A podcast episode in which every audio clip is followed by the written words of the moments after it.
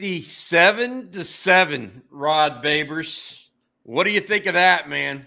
57 to 7. Your Texas Longhorns are Big 12 regular season champs emphatically. Uh, you, you're on the post-game show on Texas football, uh, sponsored by the folks at Flight. Uh, I'm Bobby Burton alongside Rod Babers and Jerry Hamilton. Guys, what a win. What a way to punctuate a breakthrough season for Steve Sarkisian.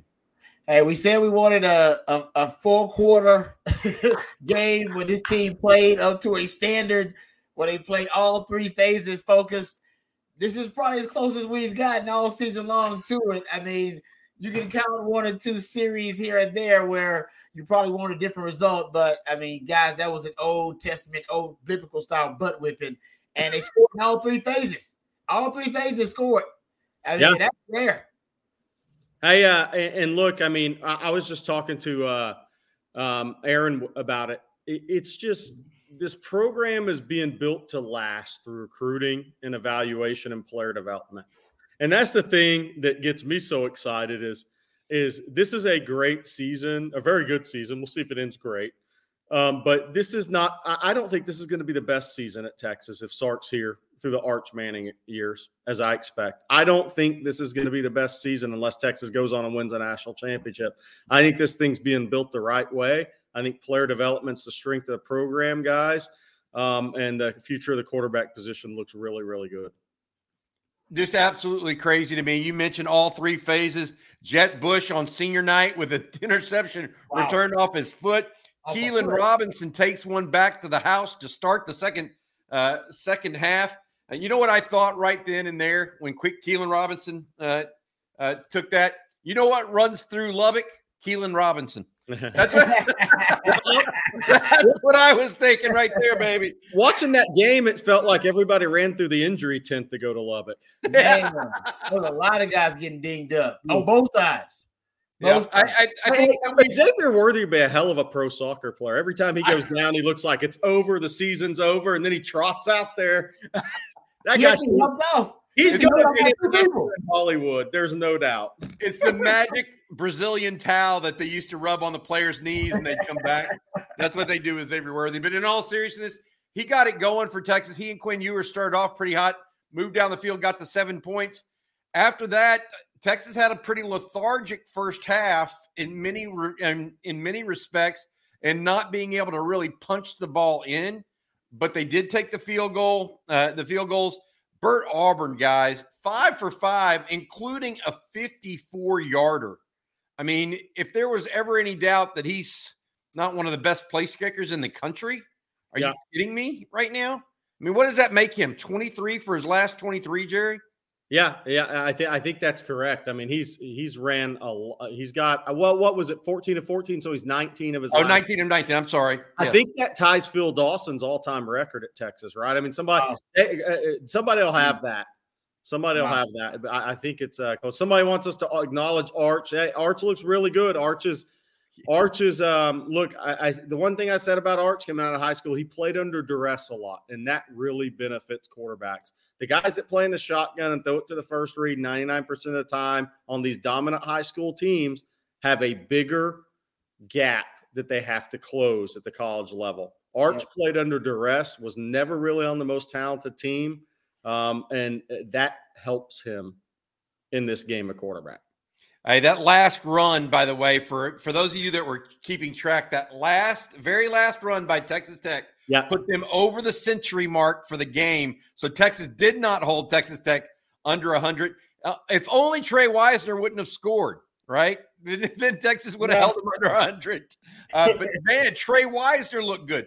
The entire offensive line was made up of freshmen that ran ran the ball down Texas Tech's throats to end the game. That was Jaden Chapman at left tackle in his first action, right? So they kept the red shirt on Goosby, got Chapman some action there. Um, look, and, and we talked about it, Bobby. They really like Goosby Chapman. They like Stroh. They like that freshman class offensive line. All of them won't hit, all of them won't stay the whole time. But uh, Goosby and Chapman in particular have bright futures. Uh, you just look at it, and uh, the, the the the stats tell the story. Sometimes they don't. Texas racked up a total of is that that's a five, I think, 520 yards. 528, yeah. Of uh, total offense uh, Yeah. compared to uh, what looks like less than 200 on the Yep. night for Texas Tech. Uh, Rod Babers, you've seen a lot of good defenses uh, and a lot of good defensive performances from Texas through the years. How does this rate up there uh, in your in your mind? It was uh yeah, it was a, a, a dominant performance. I mean, it's it was interesting. I thought that Texas Tech would come in, which they did, and try to throw the ball to open up the run. Seems like a you know a fool's errand to come in and try to run the football against Texas. But this is when I'll give props to Tahj Brooks, and you brought it up, Jared, doing the in-game live watch. Man, Tahj Brooks was a man out there on some of those runs. Now he he was going up against the best rush defense uh, that Texas had since 20 to 2009 one of the best rush defenses in the country, best rush defense in the Big 12. And yet there were times when Texas was hitting them and they were just bouncing off. And he was making grown man runs out there. So I'll give him a lot of credit. Uh, but I, I thought the Texas defense shut down the passing game because they want basically Texas defense is proving they're gonna make you one dimensional. All right. Hey, you look, get, you, look, you're, not, you're not getting both. You can get one. You may be able to get you may be able to throw it, you may be able to run it. You make you make your choice. You are not getting both. And today they shut down the passing game to my surprise. Uh, it's Isaiah Stewart saying uh, is Meta was bullying people in the run game. He certainly does that. Um, hey, hey, hey, Matthew, can you make that smaller again so we can see Texas Tech's passing attempts? Crazy. Uh, because this is a crazy one of the crazier stats. It's unbelievable. 88 yards passing in 36 passing attempts. They average 2.44 yards a pass attempt, Rod. Yeah. 2.4 yards a pass attempt for a game with 36 attempts. I've never seen a number like that in my life. Yeah, and they came out trying to throw it. Like I said, I think they were throwing, open up the run, and yet, and by the way, Texas forced turnovers when they were Yep. throwing it. Right, you got takeaways in addition to that, Jerry. So, and uh, one of the things I'll throw out there, I'm not saying this is the reason that they held them to 2.4 yards per attempt, but I think it was one of the factors. We brought this up, Jerry, in game live watch, and I, I talked about it being the first thing that I noticed. They're playing more, and this happened when Ryan Watts went down. So surprisingly, I don't know if it has something to do with Ryan Watts or matchup based on what they're playing more bump and run coverage on the field side, in addition to the boundary side. Young Bucks were playing bump and run on both sides, not just situational either, not just on third down, talking about on first down, second down, third down. And I think it helped out, especially during some of those inside breaking routes. There was a lot of sticky coverage in this game from the Texas DBs. Started with the corners, uh, but to Jerry's point, he made doing the in-game live watch might have been because they, they didn't have any fear of the Texas Tech wide receivers or any fear of the offensive line of Texas Tech. Right. So that's part of it. But I do I do know that Sarks, that's one of his his ultimate goals defensively is to be able to play bump and run on both sides, found field, field and boundary. And when Ryan Watts went down, Malik Muhammad and Terrence Brooks, Gavin Holmes too. I mean, they did it. I mean, they did it. They did a lot more in this game than I've seen them do it in any game. I think that led to some of the sticky coverage, which led to some of the inefficiency in the passing game from Texas Tech. Uh, for for people in the comments saying Texas has to jump Oregon, has to jump Oregon now. I, I it's just not going to happen, guys. Oregon's they're beating up on Oregon State a lot worse than Washington did last week. So I just don't think that's happening. But I think things are going to take care of themselves. Hey, I want to say before we go any further, I want to play something that was played over the loudspeaker at the University of Texas tonight in the fourth quarter. Uh, Matt, please bring this up. Uh, it's from a tweet that we took, uh, and uh, I'm I'm enjoying this. Y'all enjoy it too, okay? you better take care of business like you did right here in Lubbock last year. uh, kind of kind of ballsy there for the University of Texas to put that up there. Yormark was in uh, in uh, Austin tonight on the sidelines pregame. Too bad for him. Uh, he saw a butt whooping. Uh, the Longhorns uh, just absolutely taking care of business, fifty-seven to seven. Guys, what a game for a Texas! Uh, I, I look at it, and it was just total domination. Yep. I mean, Tahj Yeah. Brooks was a is a really really good player. Outside of that, Yeah. what did Texas Tech have that worried Nothing. anybody the whole game? I, I know this. Their left side of their offensive line couldn't do anything in pass pro, right? I mean, they they struggled in pass pro. Um, and it goes back to you know somebody I talked to, Bobby, and I told you this said there aren't any- there aren't offensive lines in this league to handle us. I was told that before K State, and I was like, ooh, that was a pretty confident statement. Seems like it. Yeah, I, I tell you what, uh, you look at the Texas defense, and you can talk about all of it. But the takeaways, not only Jet Bush, uh, Malik Muhammad, Terrence Brooks had another one. That's his third of the year. Uh, Jaylan Ford got his hand on the ball. Michael Taaffe maybe should have had another one as well, guys, or could have had another one. Uh, they were after the quarterback early and often in pass and in on the pass rush. I mean, it was a dominating performance.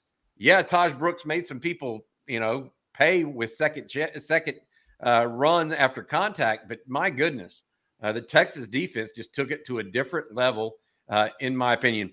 Uh, all right, uh, look at let's take a look at the defensive stats here. Jaylan Ford, the senior, uh, walked on senior night, finishes with eight tackles. Derek Williams, the the true freshman out of New Iberia, with six. Alfred Collins with five, maybe his most productive night as a Longhorn. Anthony Hill, he had a whale of a stop on a fourth down, guys, after getting an unsportsmanlike uh, conduct a penalty that freshmen get, you know, in, a, in a situation like that. Keaton Crawford with four, David Gbenda with four, Maurice Blackwell. Look at those numbers from the linebackers. Again, the defensive lineman keeping him off of it. Uh, all in all, though, guys, uh, look at that. Trey Wisner comes up. And, and look, look, at this. Trey Wisner had three tackles on the night. Yeah. That's how many times yeah. Tech returned, and Wisner had a not only that, but he looked terrific as a young running back. I mean, Arch Manning looked terrific as a young uh, young quarterback. Johntay Cook got some action, really extended time. Boy, I don't know where to start and, and maybe where to finish uh, tonight because uh, Longhorns put it on the Red Raiders big time. Yeah, I think it's symbolic, right? On senior night, uh, you're sitting out your your seniors, your veteran, that leadership. Uh, they're leaving, uh, and it's something you're honoring them with, and it's great, and it's it's a celebration of sorts. But then you get to see the sneak preview of some of the young talent that Texas is developing. Jerry talked about. It. That's the difference between this regime and the other previous regimes. The biggest difference. Now there are a lot of differences. The biggest difference is they're they're just developing the talent. The talent's getting better. I mean, you can you can visibly see it in real time. You can see guys that are getting better all right throughout the season. They're getting better from season to season. Now that we got three seasons to stack up, and there's no doubt about it. That's why they're on a positive track and trajectory. That's why there's substance to this turnaround that we see from Texas football with Steve Sarkisian. So you're right. I mean, seeing the young bucks out there getting chances uh, when X Man went down and when other guys uh, when they got the blowout, that was encouraging too. Now guys making plays from all over the field, and I thought something that you know was you know really interesting. You start looking at you know the you know the young offensive line, the young running backs are throwing out there. I mean, you almost forget you know that Jay Brooks was it's, it's crazy to say that. I almost forgot that Jay Brooks was a MVP of the offense, went down two games ago, and then we are all freaking out and paranoid. And then you got Jaydon Blue, who steps up today, and Jaydon Blue ends up with a breakout game. Last game it was CJ Baxter in a breakout game. Um, so yeah, it is. it does feel like it's the culture, but guys are just stepping up into those roles. They've been waiting for their opportunity. They've been putting in the work, and then they get their chance and they show out. Uh, so I'll get Jaydon Blue did that today. I'll give Jaydon Blue a lot. Even take out the explosive run, guys. He still was averaging over, you know, almost six yards a carry, taking out the explosive. That, that was the thing at halftime. Texas was running the ball so well. You know, you kind of went, okay, why are you throwing it 30 times essentially? You got sacked on a few. If you took out the explosive run, Texas was averaging six and a half yards a carry with Cedric Baxter and Jaydon Blue in the first half yeah. of the game. So you take out the explosive run, and they were still averaging a first down every two times they touched it. It's crazy. All right. Uh, JT Sanders has a little tweet for everyone to see here. I believe it's JT Sanders. Uh, you want to pull that up for us, Matt, and uh, show it to us? don't, don't shit run through you. Love it. Wow. Oh, my goodness. Yeah. Uh, oh, my goodness. All right. Let's pull that one down. Uh, yeah, that's that's that's what they're thinking, guys. Uh, it was personal. The last two, I think, guys, mm-hmm. were personal. I yeah. I have to tell you, I think that's what this team responds to a little bit. Maybe uh, they read their own press. They, they, read their own press press clippings uh, after as they after they beat Alabama. Thought they could just uh, cakewalk through it. The last two games of the year, though, they've had laser focus in many regards, and you see what kind of team they can be.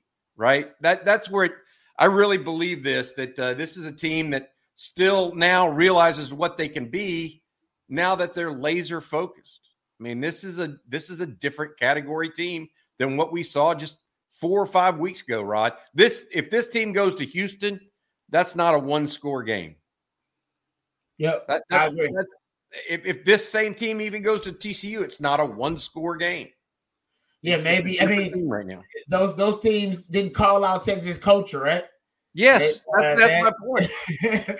that that Texas Tech called out Texas culture after they beat them last year and then kept it going in the offseason. Iowa State called out Texas culture. And it's interesting. I love that Sark takes the high road prior to the games. But then after the games, the players and I haven't I haven't watched the post game for Sark, but I'm sure he took a took a couple of shots. We just saw him play it in the stadium.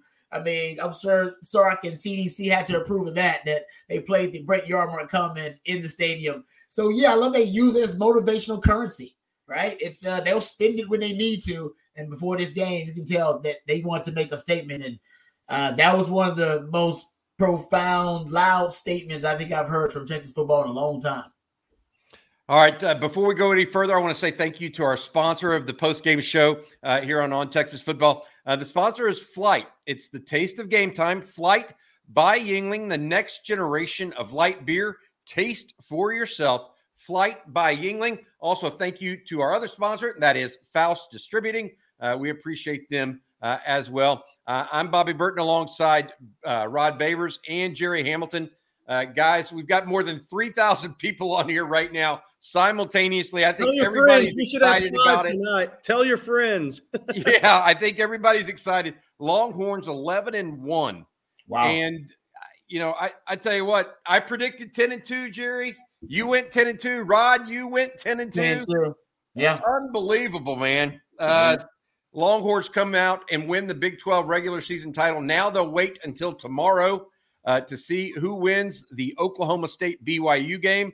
If Oklahoma State wins, the Longhorns play uh, the Cowboys in Arlington uh, a week from tomorrow. If Oklahoma State happens to lose, it will be a rematch with the Oklahoma Sooners, who absolutely demolished TCU earlier today. Uh, Rod and Jerry, I, I, Jerry, I want to go to you here. Uh, there were some. It sounds like there were about seventy-five recruits in the stands, uh, according Ooh. to folks today. Uh, any big name guys that, that people need to know about, uh, et cetera? Uh, not not not really where people are focused right now. Uh, 2025 guys, uh, defensive lineman Zion Williams from Lufkin, um, and uh, Edge Max Granville out of Fort Bend Christian. His dad played for the Oilers, so uh, obviously there's uh, some commitments there. Kobe Black may have been there, uh, but this were because of the high school playoffs. It took a lot of those guys away that Texas would have at this game. But the great thing is, some of those kids are watching the game. Um, but yeah, no, this was more a bunch of 25s and 26s in the stands. But this is where this season matters. There's names that uh, the majority of fans won't even be familiar with the first time they they hear the name. Uh, but those guys matter right now in recruiting because the, the one thing this season does, it's going to get more feet in the door for Texas to evaluate. More players are going to come to Austin to be evaluated. Uh, so I think that's really where it's at. Uh, 2024. Look, we talked about it this morning, Bobby. Texas may go one or two smaller numbers in the high school class and go a little bigger in the portal. There, Kobe Black announces November 29th. Texas has a big lead there. Texas is trying to flip Xavier Filsaime. They may shut it down at that point. There's a possibility. I mean, yes, if a Justin Williams wanted to flip, but he hadn't been talking to Texas the last couple of weeks as much as he had been previous.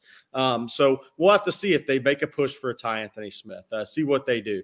Uh, I think they may save maybe a punt on a high school number and take an extra guy in the portal. Though, that's the way it's sounding right now. All right, I want to I want to go back and circle back now to the offensive stats. Matt, can you, uh, Matt, our producer, Matt Hutchison, does a great job for us. Can you bring up uh, the offensive stats for Texas? I want to go down and uh, look at some stuff uh, that happened today, particularly the run game. Uh, Quinn Ewers was a little spotty at times. Uh, the pass rush got to him a little bit. Uh, they did not execute necessarily well in the red zone. He threw a red zone pick a little uncharacteristically. I th- thought he forced that ball. but let's look at this 17 of 26 for 196. Not a big night for Quinn.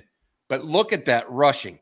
Oh, so yes, 69 yards by Jaydon Blue, but otherwise, man, they just kept going and going and going at them uh, every which way. 43 totes tonight for 302 yards. Uh, really, just 39 by the running backs, or actually minus three because Arch Manning also had a had a, a, uh, a couple runs as well. I just yeah. thought they controlled the line of scrimmage. I thought Texas can the Texas offensive line more so than any of those receivers or the quarterbacks or even the running backs. They controlled the line of scrimmage for the most part, and uh, Texas was able to move the ball. Uh, y'all's y'all's big thought, takeaway on offense, Rod or Jerry, whoever wants to go first. Um, yeah, look, I think uh, it, the the two backs. Rod's been calling for this. Jaydon Blue's big run was two back. Um, mm-hmm. I, I, two back set you're talking about. Yeah, Yep. yep. I, I, the more two back, what I like about a two back set with a Cedric Baxter and Jaydon Blue, or a, if it was Jonathan Brooks and Cedric Blue, uh, Jaydon Blue versus a uh, Brooks and Baxter, is you have a home run hitter and an inside zo- a guy that fits the scheme, and then you have a home run hitter. I if they run that two back, I really like it if it's a Baxter and a Blue in at the same time because it gives you two totally different skill sets two totally different runners, but both of those guys have really good hands too if they throw it to them. I, I really like that, and I would love to see uh, Sark run that more. I know Rod would. Yep, it is. It is. I, I, I tell you guys, I thought it was Bijan and Rojo the reason that it was such an explosive and ex- efficient personnel package. They, I mean, it's called the pony package. Two tailback sets out of your 21 personnel, two backs, one tight end. But this year, mind blown it still tracks. It is Texas' most explosive and their most efficient personnel grouping. It the sample size is much smaller because he's not using it as much because it's not Bijan and Rojo. But I think he's now tracked the same thing that I've tracked, and he's like, man, it's really good, even without Jay Brooks. Think about it. Without Jay Brooks, they're using it more. There was no reason for you to up the usage without Jay Brooks, unless you're thinking and looking at it and going, guys, all the numbers and analytics tell me that this package is really explosive. And I have to go find the uh, the Nick Saban quote. I heard Nick Saban in an interview a couple of years ago saying that he hates going up against uh, 21 personnel uh, run uh, run formations and run oriented plays because he said it throws off the angles of the rush defense. He said, and, and teams don't practice against two back sets like that. He said so it, it throws off the blocking scheme and throws off the, the the run fits and the angles in the run game for the defense and it's something that has worked post Bijan and Rojo. So, like I said, it still tracks, guys. And Sark's been using it ever since his time in Atlanta. Uh, when he followed Kyle Shanahan in Atlanta, Shanahan uses more 21 personnel than anybody else, two backs, one tight ends, but he uses a traditional fullback, old school fullback, right? Well, not old school. Kyle Juszczyk is not an old school fullback, but you get my point. He's a fullback. Sark doesn't like fullbacks, but Sark wanted to transition the offense without having to go cold turkey.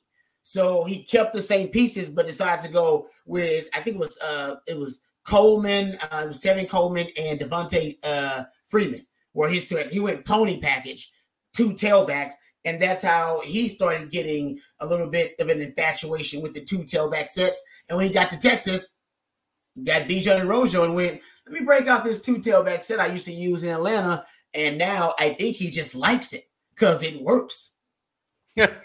It's amazing how that that happens. Something works, you like it, right? yeah. Hey, I, somebody made the comment in here, and I and I do agree with this. Every single running back that played tonight looked good.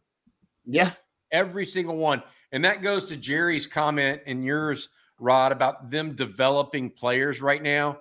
They're bringing the right guys in, and then they're making plays. Uh, you saw what little you saw of Johntay Cook tonight yeah. impressive, right? Uh, taking that little uh, stop route and then making something extra out of it. Uh, Arch Manning, of course, we want to talk about a little bit more uh, as we go forward uh, tonight. But it was a interesting time for them to bring in Arch.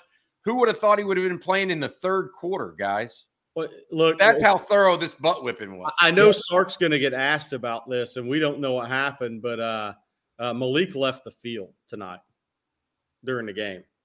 So I don't know. We don't know what happened. We'd be speculating, but he was not on the field when Arch came into the game. Interesting. Well, I mean, look, you can't. They, they didn't talk about it on the on the on the broadcast. I don't want to uh, sit here and uh, guess. I need to do some more research on that before we I need to really. see what Sark has to say in the Abs- press if because he he will says be anything- asked about it. He'll be asked about that. Yeah, let's see if he says anything at all. And I don't want to presume one thing or, or another about a player. So let, Oh, let's. people are people are saying he got rolled up and hurt on the sideline on a play. Okay, that would Right. make sense. I mean, that would make sense that he got hurt and they walked him back, and the TV camera didn't show up because he wasn't a starter in the game. Got it. That makes sense. All right. Um, you know, I look at it, guys, and uh, let's talk a little bit about Arch Manning. I mean, we tried to. I tried to hold it off as long as I could, but frankly, uh, after the game was well in hand, and we can talk about that until we're blue in the face. Arch Manning came in, and it may have been the second or third loud, loudest cheer of the game at that Oh, point. you have to tell me shut games like this. Say, hey guys, calm down, calm down. Uh, but Rod, what I would say to you, and, and, and you know this, you've seen coronations of quarterbacks before. I mean, you've Mm-hmm. watched it happen. Uh, how did you think the young freshman from New Orleans looked tonight? Uh, for a freshman, I, I thought he looked like he was really in you know command of the offense, which is strange to say for a freshman. I, I he looked like he was comfortable out there. Um, uh, complete a pass under duress, and Jerry's been talking about it. That you know is something for him that is not unfamiliar, right? He's familiar with being under duress, having to make plays on the run, and his athleticism. Something that Longhorn fans have been, you know, bragging about. That hey, of all the Mannings and the the the long the Manning, the legacy of the Mannings, right? He's he's the next heir apparent. He's the most athletic of those quarterbacks. You know, he's the one that can move around and he can run, extend plays, better second reaction. Uh, the other Mannings are more they want to be in the pocket. They they love the the sanctity, security of the pocket, and they want to operate within the offense. This is a, a Manning that's a different breed that may be able to operate better off schedule sometimes than they did, and it, it showed. That was actually something that was I think a couple of times we saw him operate like that. So I I just I thought his maturity was pretty you know uh, it was pretty obvious early on that he wasn't rattled. He looked pretty calm. I love that he was just telling the crowd, "Calm down, guys. We got this." Don't, don't get too excited. You know, and it- it's just different. Every quarterback's different, right? Malik went in there for the first time, and what did he do? He hyped up the crowd. Remember when he went in there? Looks like, get up, let's go, let's go. It's just everybody's different, but I just I like I like the way he approached it. I just thought that was interesting the, the different approaches by the two young QBs. I, I thought uh, how decisive those two throws were.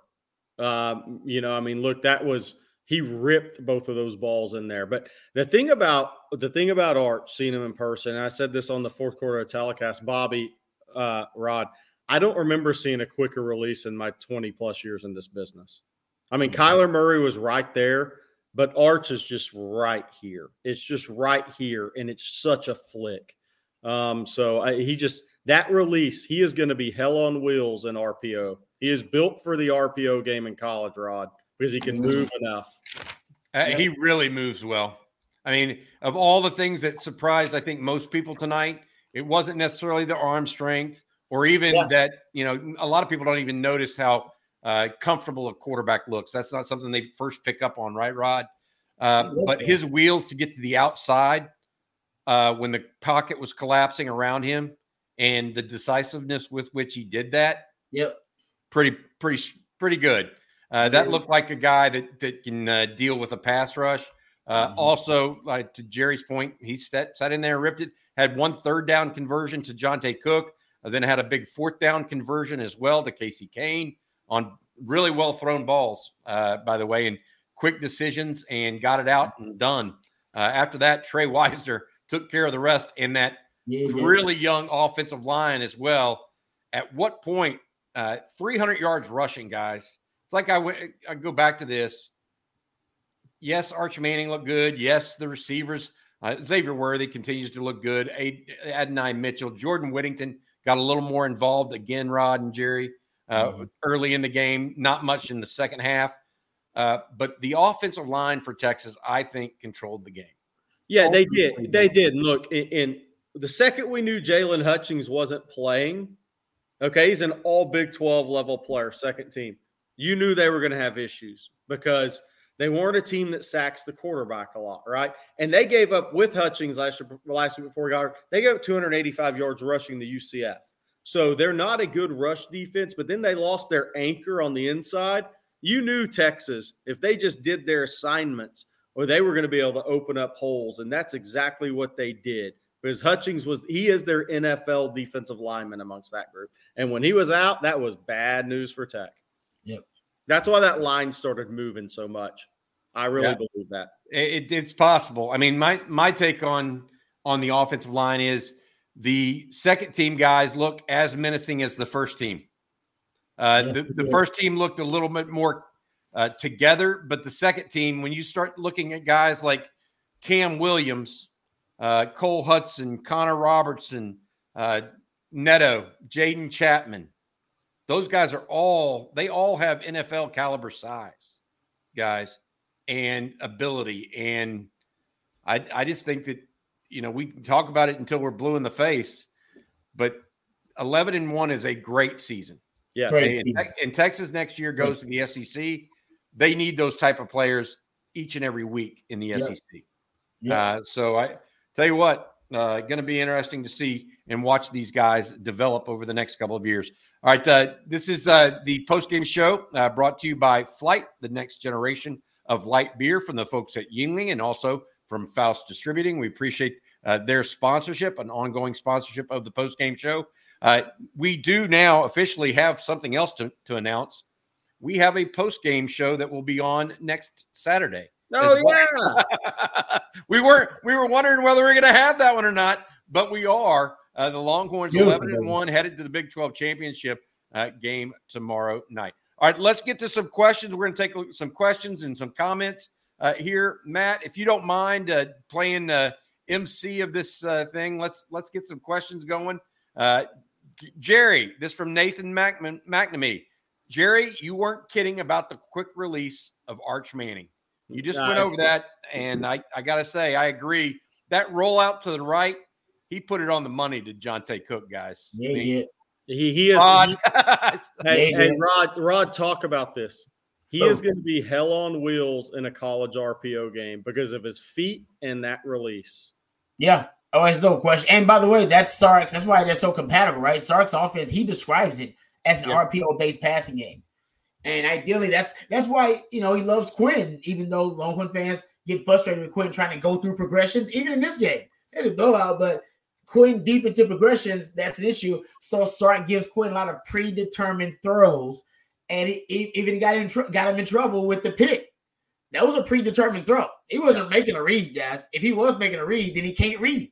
And I refuse to believe he's illiterate. All right, he can read. that, that was, coach told him that's that's your throw right there. It's gonna be open. And my man Jerry brought it up before the throw and said, "AD Mitchell, they're gonna target him here because he was like, I, just for what you what you him and Sark, him and Sark, they were all in the huddle, and AD Mitchell and him were like talking. You could tell something was coming. And then uh, Jerry said they're gonna throw it AD Mitchell. I think Sark he convinced Sark to, to target him. I'm not saying that's what happened, but just putting the clues together. So I think for for for for, for Arch Manning, because he's in he's got that quick release, he's a natural RPO quarterback, and I Yeah. think he'll probably be better at naturally going through progressions when they do go through trade of a drop back passing game than a Quinn Ewers. So you'll have the best of both worlds. Now they they they they're, they're heavy RPO, and they were in this game. They killed Texas Tech on the RPO over and over again. Now Tech just gave it up, but they they just killed they killed Tech on the RPO. I will say that now uh, with, with with with Quinn, if you know if Quinn moves on, or whatever, Sark will have probably a more complement, a, a full complement of his playbook because he'll have the drop back too. With Quinn, he's taken out a lot of just straight drop backs, and now it's just more of the RPO play action pass game, which is awesome. It's great.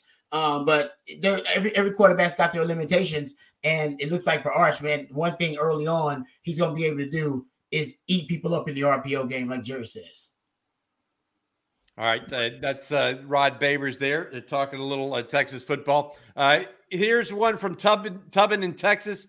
Uh, I picked Texas by 21 this morning. I was wrong. Hey, I picked Texas by seven. I was I wrong. was wrong. I was wrong. I picked them by like 14 or 7. I was wrong. Uh, yeah. Anybody that picked a 50 point win, more power to you uh, today. But the, the Longhorns uh, just going at it. This one from Bomb City Blue Jay. How about that for style points? Would this be the right time to use the frame 50 burger? Fitty.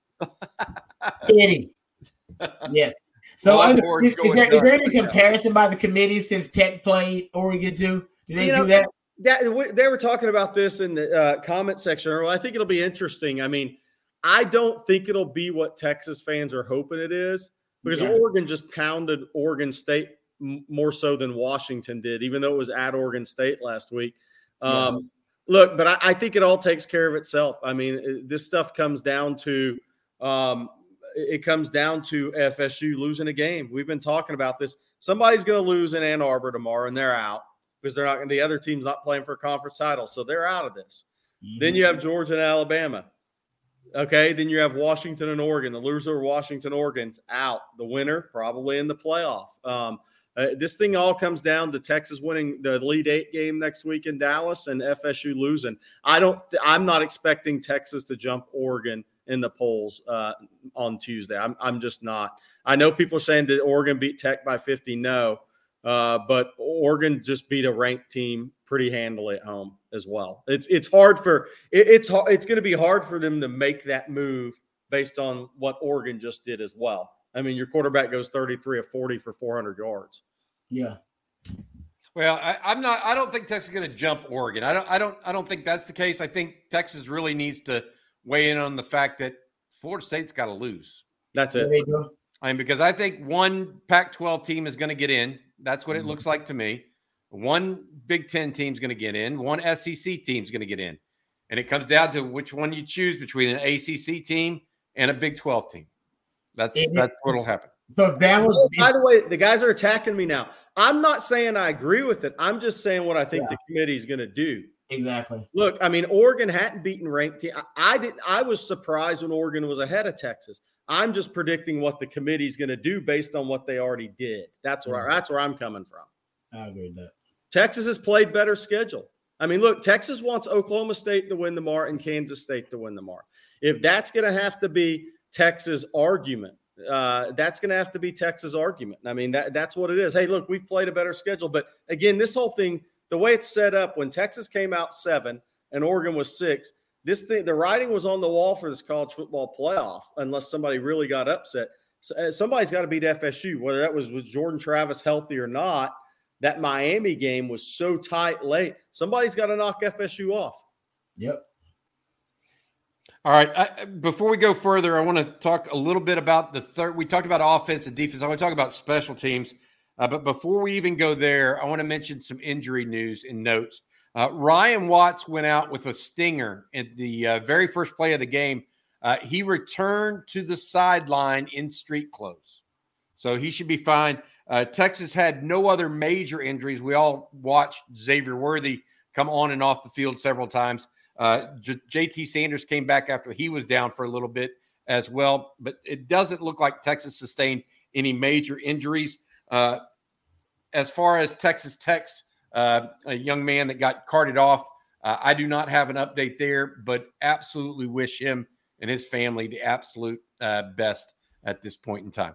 All right, uh, let's move on to special teams. Rod and Jerry, we mentioned the Keilan Robinson return.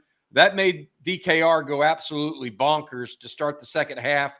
Uh, but also, let's not forget Michael Taaffe Yeah. uh, with a punt block, putting Mhm. Texas in scoring position, giving them another field goal. Um, it, it seems like he's always around the ball. And it also seems like Texas's special teams was once again special. we got to give Jeff Banks a lot of credit, man. I mean, special teams has been the most consistent phase of the game for Texas since Sark got on campus, right? Since Sark's been here, special teams hasn't had a down year. Every defense has had one, offense has had a down year until Sark got it together and got his guys. And now, obviously, they're they're, they're clicking on all in all three phases. But I don't know if special teams had a down year, did they? I think they were they were good, one of the top units in uh, 2021 and 2022, same thing, and this year too. Now there it looks different, right? Sometimes it's more efficient, more effective this year. I see that they're making more of the splash plays this year, but either way, I mean, the special teams has been, I think, one of Texas's m- are not one of the most consistent phase of the game since Sark got on, and Sark got here. That's because of Jeff Banks. You got to give him a lot of credit. Well, also we're sitting here looking at the special teams numbers, and I didn't even mention Bert Auburn Not with Yeah. five field goals uh, added on top of that punt block, uh, as well as the kick return for a touchdown. Five for five for Auburn. What a what a comeback season for him after starting off kind of mediocre to begin the season. Uh, he has just uh, turned it on something special. Uh, Texas had good returns all night long in the punt return game. Xavier Worthy almost with 50 yards in returns, uh, guys, as well. Uh, and you know what? Texas only had to punt twice all night long. A- At, mm. one point during Oh, the by the way, the, by the way, the one bad call re- the refs made tonight, Bert Auburn, that was not a. Fi- I mean, Sanborn, that was not a five yard penalty. He got blasted. that was right. while his leg was That guy got up. blasted. When they were going five, five, I was like, five, what? Take three hands and put up five. I mean, Yeah, what kind of Yeah. call was that? I agree with you on that. Run, didn't get hit that hard tonight. no, you're right. Running to the kicker is incidental. That was not ru- incidental. He hit him. Oh, come on, man. Yeah. Hey, uh, I was going to mention this. If you would have told me Texas was only going to punt twice tonight, I think I would have taken that and gone to the bank Yeah. because that's all Texas had to punt tonight as well, uh, and uh, had tw- all both of those were inside uh, the twenty. Uh, Mike Grant says, "Bert Auburn fifteen, Texas Tech seven. True. Hey, you know what? job, That's, Mike. That's worth discussing because I wonder, you know, Sark's taking the points now, right? A lot of Longhorn fans are proud of him for taking the points. Uh, I think it also is a trusting. Sark's big on trust. He's, he's he talks about a lot. I think that's why his, his wide receiver circles are really tight. I don't think he trusts a lot of wide receivers who don't necessarily earn his trust or are in that circle. Um, I think also with Bert Auburn early on in the season, he he was going for it more often in the red zone. You know, uh, on the goal line, he was thinking, you know what, I, I got to get touchdowns. I don't know if he trusted Bert Auburn because Bert Auburn was struggling a little bit. He was inconsistent. Know if he was struggling, he was inconsistent. Now that Bert Auburn has proven himself to be one of the more reliable kickers in the country, and he has found his confidence and found his groove. Now Sark's in the even in the red zone there. He's deciding, you know what, I'm going to take the points. I think it's two things. I think it's just trust in Bert Auburn, number one. I think it's also Sark coming to the he's accepting the reality that his team, no matter how talented they are, and no matter how brilliant he is as a play caller, they're they just suck in the red zone. It ain't, you know what? It ain't. It just you can't do anything about it. He he has tried every possible solution and remedy. You this, you know that man's been working. He's been staying up night trying to figure that out. He's been stealing plays from other teams, working on it. He's you know he just it, it just don't work. Whatever it is, they can't figure it out. They're bad in the red zone. So I think now he's accepting that. He's deciding, Bert Auburn, you know what? I'll just take those points, and we'll and we'll live to fight another day. And it helps him stay in control of the game when you didn't take the points, and every now and then you would have a turnover on downs down there. You would give your opponent a lot of hope, and you would infuse them with momentum, and that's why we would have these stretches where Texas would let the opponent back in the game, even though they had a double-digit lead. And I think that's what he's realizing that yeah, I may take the net, the, I may take the temporary L, getting the field goal, but hey, two field goals, I'm still basically getting close to seven points. I'm okay there. And that's basically what he got at the end of the half. He got two field goals, wasn't a touchdown, still two field goals though, still points on the board. I I agree with you. I think there's something going on with that as far as being more reliable with Bert Auburn, and he's come to rely more on his defense too, Rod. That's true. Like he doesn't feel like he has to score touchdowns now necessarily, as long as he's putting points on the board. I think that's a little bit of it as well. Uh, so I think I think it could be a combo of things. All right, Somebody's Doug. asking about kickoffs tonight. Yeah, I mean, look, if there was one thing we look at tonight, they didn't get the ball to the end zone enough. And Tech had a really good kickoff return guy. Guy was averaging 28 and a half per kick, had a touchdown. Uh, so look, that's uh, uh that's w- the one area tonight. I don't know if, if they were kicking short on purpose, which doesn't make sense to me with that guy. Uh, or if or Stone just didn't quite have the leg uh, leg tonight he had uh, earlier in the season, but that's the one thing. That's the one thing you would look at tonight. and Say, okay, got to get the ball in the end zone a little bit more there. Yeah, they also directionally kicked away from McCray as well at times too. All right, uh, let's uh, talk about this real quick. Girth Nowitzki, what did y'all think of CDC playing the Yormark video? Uh, and also this one from Michael Williams. Hook 'em, baby. I'm so glad Brett Yormark got to sit there and watch this game. Michael, I, I agree with you. I'm really I'm really happy he did too, buddy. That that made my night, by the way. Um, hey, let's talk a little bit about a couple of the running backs, if you don't mind. Uh, Trey Wisner tonight with the uh, Sean Roberts asked Trey Wisner, the next Jay Brooks. He looks silky out there. Coach is building this team the right way. Uh, and then this one uh, that I, I, thought was absolutely true. Uh, Michael Dutton, Bobby, how about Jaydon Blue? Thanks mm-hmm. for all that you guys do. 11 and one. We mentioned this early. Yeah. The the running backs all had moments uh, today. You can see why uh, they like Cedric Baxter so much, Jerry, because he is that he's that just he can take a punishment, right? He can he can really hit it, uh, but still take that punishment. Savion Red had a good game. Jaydon Blue though with that 69 yarder, and then obviously Trey Wisner uh, in in wow. really garbage time just looked terrific, guys, terrific. What I mean, does Trey who does Trey Wisner? Does he remind you of Jonathan Brooks? I'll tell you who he reminds me a little bit of is Jamaal Charles. Oh. Yeah, I, I, I, just need to, I need to see He's more. not that fast, Rod. Who? Rod. Yeah. The, the slender build and can still go sideways. You like yeah. you took that ball against the grain. Uh, people are asking about Cedric Baxter. We haven't heard anything on him. I'm sure Sark will talk about it in the uh, post game. It looked like, guys, just so you know, he's been dealing with the injury all season. Yeah. And still continues to have one. Uh, and so I, I, don't, I still don't know that we've seen the best Cedric Baxter that we're going to see. I think uh, we should also give more props to number one Tashard Choice. If you look at these running backs and, and now there's not a drop off when these guys are getting in there. We got to get Tashard Choice a lot of credit in terms of development and the O line. I got to give a lot of credit to in terms of run blocking.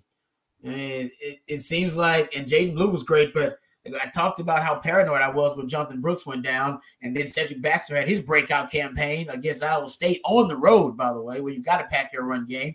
And then you come home, and it seems like, you know, it ain't no fun if your homies can't have none. Everybody's getting in on the rushing party. It's like, oh, Trey Williams, Savion Red, and then, you know, CJ Baxter gets some. Oh, Jaydon Blue.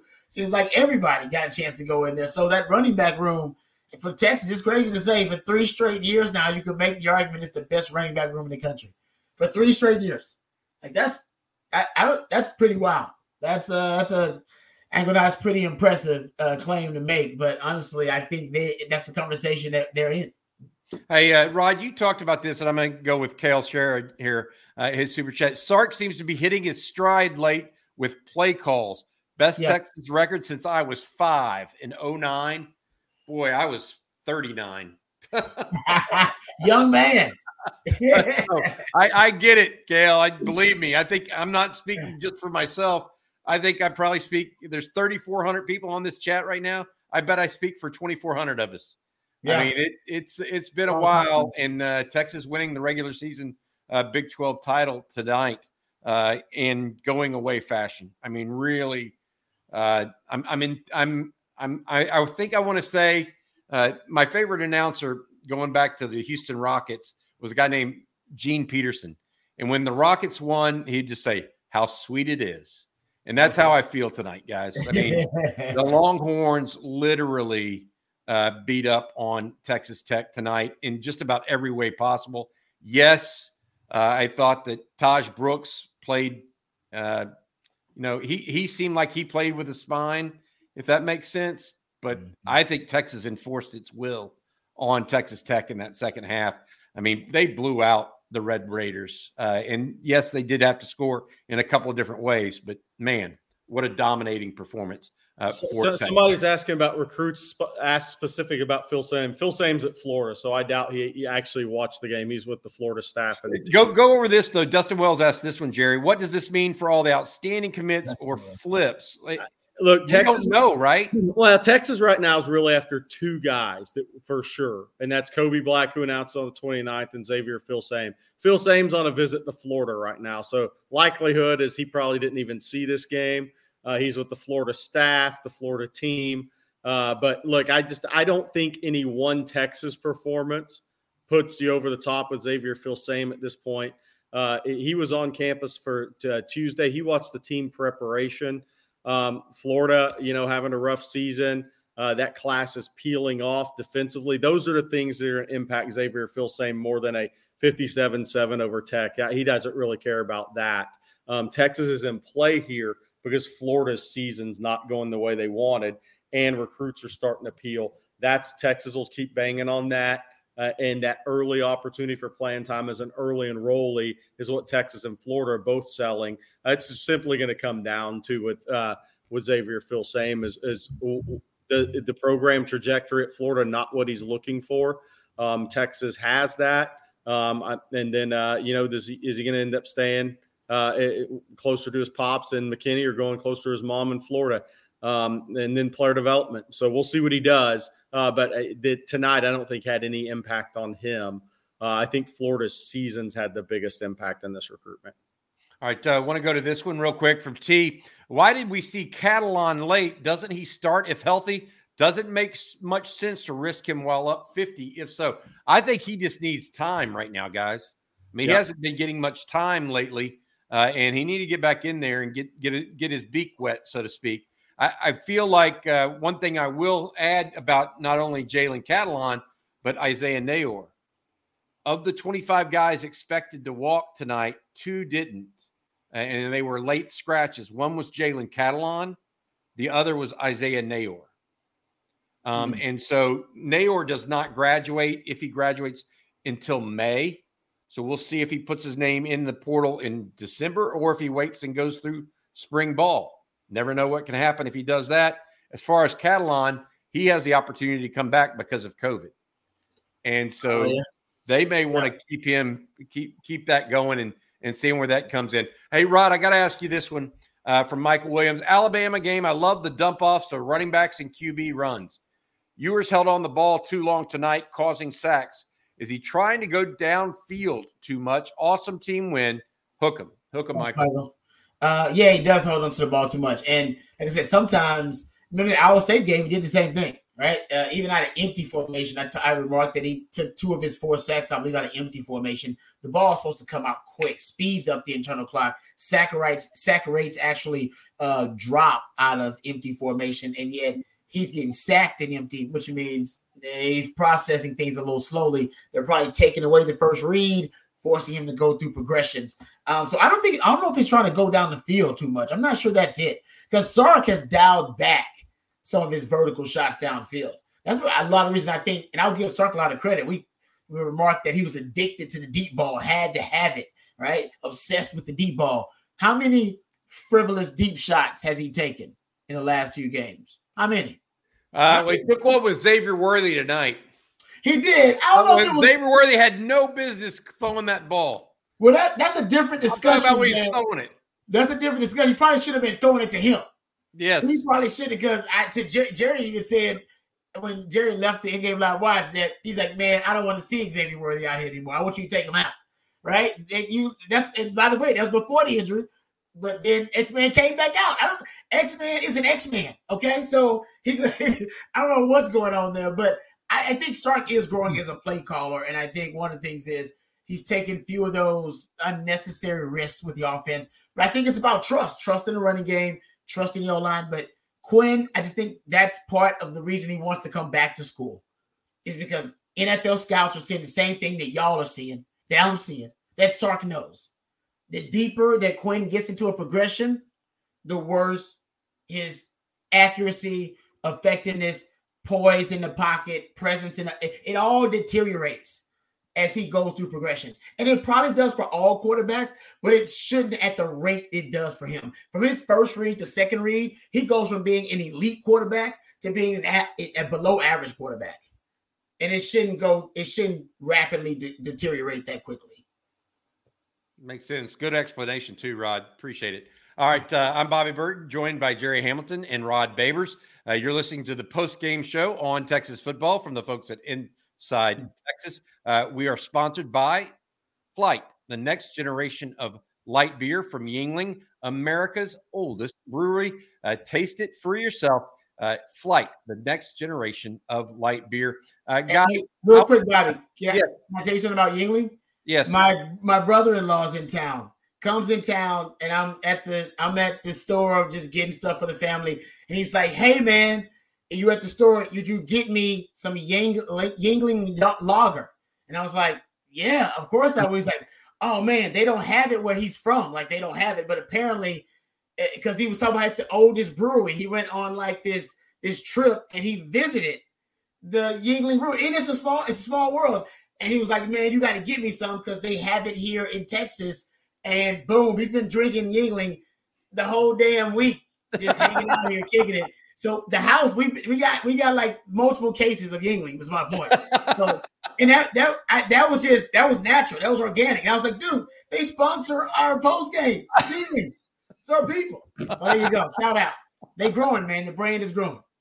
Yep, there you go. Hey, we have a couple more things here. Uh, Jerry, I want to I want to take this on and I want to talk about it because uh, Oregon barely escaped Texas Tech 38 to 30. Do you think the playoff committee will compare the two games? That's from Don P. Jay, the activist, also uh, mentioned that as well. Oregon and Texas Tech, Texas both played uh, Tech. A couple Well, of things here uh, look- that I would say. Wait, wait, Yeah. Jerry, let me finish. Couple things. One is they have to take into uh, consideration a couple things. There is actually rules that govern the playoff committee, so they can't just go, you know, and, and come up with their best or whatever. They want to prioritize uh, conference championships. They want to prioritize head-to-heads, Yeah. and then they want to prioritize common opponents. And I would assume that means if all records are the same, that you do that. So you can't put one one loss team in, not in if a- another team has two losses. That, but when they're all the same, that's what they're talking about. Uh, for you guys, you know, Jerry, I know your your thoughts on this. That Oregon, yes, they played Tech, but it was in the second week of the season at Tech as opposed to at Texas. But the score disparity is pretty large. Well, I mean, let's my- be honest. my thoughts on it were I didn't agree with Oregon being over Texas when the first playoff uh, ranking came out. Okay. I just didn't think that was the, the right call. But the issue I have right now, or the issue why I don't think Oregon is going to jump or Texas is going to jump Oregon is look, I mean, yeah, Texas blew out Texas Tech. Oregon just blew out Oregon State who's a ranked opponent who was in the top 20 in the college football playoff. So I don't think you Oregon should have been over Texas to begin with. But now that where it's at six, seven, I don't think they're going to make a move. Oregon and Washington play next week. It's going to take care of itself. Do I think Texas should have been ahead of Oregon initially? Yes. Do I think Oregon's body of work has kept get, getting better and better since they were ranked six uh, and Texas was ranked seven? It, I hear anybody's argument that says though Oregon's probably body work may be better since the ranking. They have this is the first ranked team they beat. I get it all. I Texas played a a tougher strength of schedule. Uh, just so people understand what I'm saying, I thought Texas should have been ranked ahead of Oregon when the first playoff ranking came out. But now is are they going to jump Texas over Oregon the week before Washington after Oregon beat Oregon State soundly in, in a rivalry game? I don't think they will. That's my opinion on what I think they're going to do. It's not my opinion on the two teams though. There's a difference. Fair. All right. Hey, guys. Uh, Matt, our producer, has something uh, from coming in uh, from Twitter that I think folks will like. Matt, will you cue it up for us and play it? Another day is here, and you're ready for it. What to wear? Check. Breakfast, lunch, and dinner? Check. Planning for what's next and how to save for it? That's where Bank of America can help. For your financial to dos, Bank of America has experts ready to help get you closer to your goals. Get started at one of our local financial centers or 24-7 in our mobile banking app. Find a location near you at bankofamerica.com slash talk to us.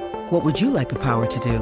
Mobile banking requires downloading the app and is only available for select devices. Message and data rates may apply. Bank of America and a member FDIC. Seeking the truth never gets old. Introducing June's Journey, the free to play mobile game that will immerse you in a thrilling murder mystery. Join June Parker as she uncovers hidden objects and clues to solve her sister's death in a beautifully illustrated world set in the roaring 20s. With new chapters added every week, the excitement never ends. Download June's Journey now on your Android or iOS device or play on PC through Facebook Games.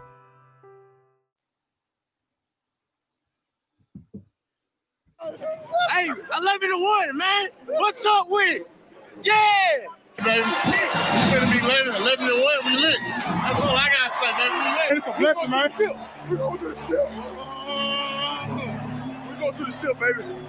Hey, I gotta say, I went out with a bang. Senior freaking night, man. It's amazing. Go to Dallas, man. It's a, I've been here for a long time. This is what I came back for. We go to Dallas next, man. I'll see y'all next week. Big motion. We back. Boys are having some fun tonight, guys. Uh, as deserve should the Texas fan base uh, right They now. Uh, a lot of uh, difficult times over the last uh, decade or so, uh, but the, the program looks like it's moving in the right direction. Here's some things that were said tongue in cheek here from Zane Petty. This was the best Big 12 ref crew all year. I don't know about that one, Kevin Marr. Uh, and then Tango Lima Foxtrot brings this one up to me 27 to 20 prediction, Bobby. Yes, that was me. I was only, I don't know, Hey. 43 points off. Uh, but I will say this I'm happy about that. So there's that. I'm, I'm okay being wrong as long as I'm Damn on the right. right side of it. All right, here's Damn Derek Weisner's. Uh, what a team, what a win for the team and fan base. As a longtime fan, this win feels good. The future looks bright. Trey Wisner, his future looks bright as well, guys. Uh, we mentioned early in this show, if you're just joining us, Wisner not only had a terrific fourth quarter, he actually had three tackles. He he he logged three tackles on special teams tonight. Uh, just a tremendous Yeah. uh, all around all around game uh, from him. All right, Hey. here's this one, and Rod, I want you to take this one if you don't mind.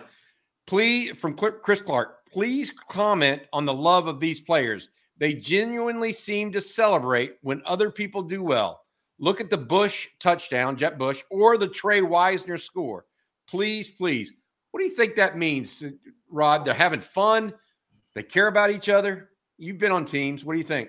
Yeah, I mean, uh, Sark even talked about that, right? He, I think he talked about it with the uh, Bert Auburn field goals in the Iowa State game. How certain guys would go out there and celebrate with the kicker. Like nobody celebrates the kicker, especially not guys from the sideline. Um, but he went out there and guys were celebrating with him. Guys are happy uh, that you know he's playing with a lot of confidence now.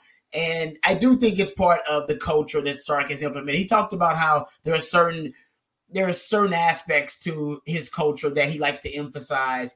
And one of the things he did say was love. Like he talked about that. Like that's you know, love players playing for one another, right? Love for the program, love for each other. And you can tell this group is a tight-knit group, right? They play for each other. And not only play for each other, they play for the program. Like I would say there are two types of Longhorn football players. There are the guys that come to play for Texas and guys that come to play at Texas. All right you want the guys that come to play for Texas because those are the guys that come they come to Texas and they want to know how can I help the program? What can I do? All right, for the program. The guys that come to play at Texas, they want to know what the program can do for them. All right, what can the program do for me? What kind of NIL opportunities can I get? How can y'all hook me up? But the guys who come to play for the program, the Rojos, the Jay Witts, they are becoming now the the model for the players, right? They say the most respected man in that locker room is Jay Witt because of what he's been through. And Sark talks about how Jay Witt wanted to quit football. And he's like, I ain't gonna let you quit.